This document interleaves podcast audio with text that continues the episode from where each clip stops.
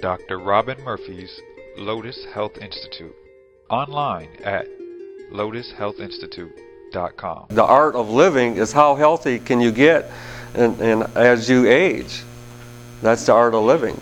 So the results of our art is written on our face and our skin and our hair and our bowels and our health is how well we've lived in harmony with nature. In ancient Egypt, this was the ruling philosophy, was called Ma'at, and that was the harmony. In ancient China, was the, the way, the Tao. And the whole goal of life was to live in harmony with nature so we will flourish as, as human beings. Okay?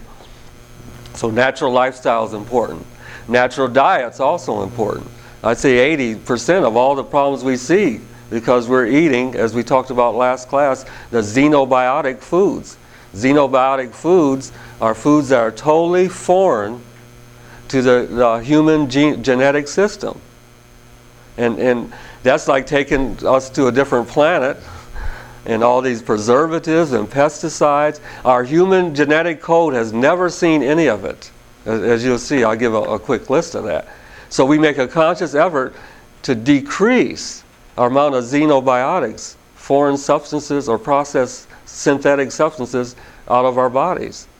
And we make a conscious effort to pull them out, detoxify them.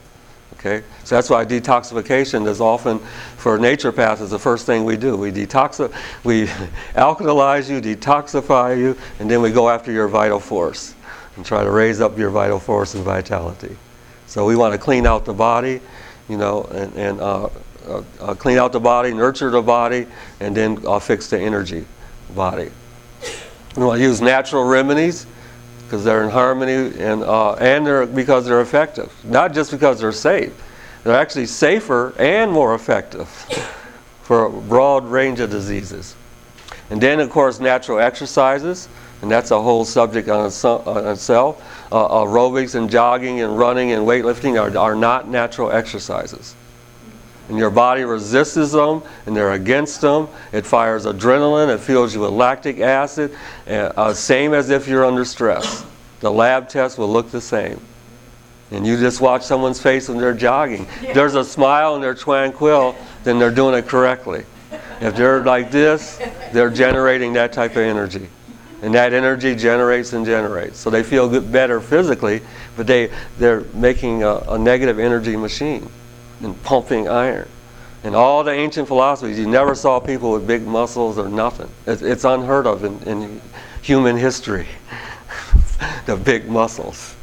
Okay? In Chinese medicine, we, we, we know the bigger your muscles are, the weaker your bones are. And that's exactly what the steroids do. The steroids, anything that beefs up your muscles, will, will lead you to osteoporosis and impotency.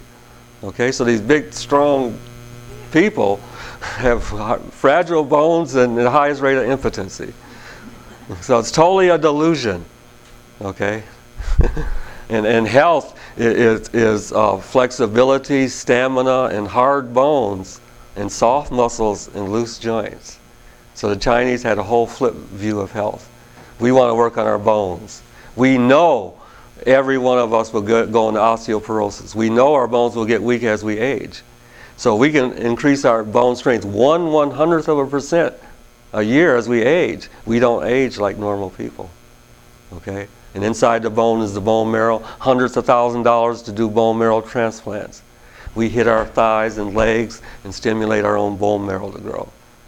So that's we want weight bearing exercises, especially elderly people, swimming and, and stuff like this can actually weaken your bones because you're off gravity for a period of time you have to balance it with weight bearing.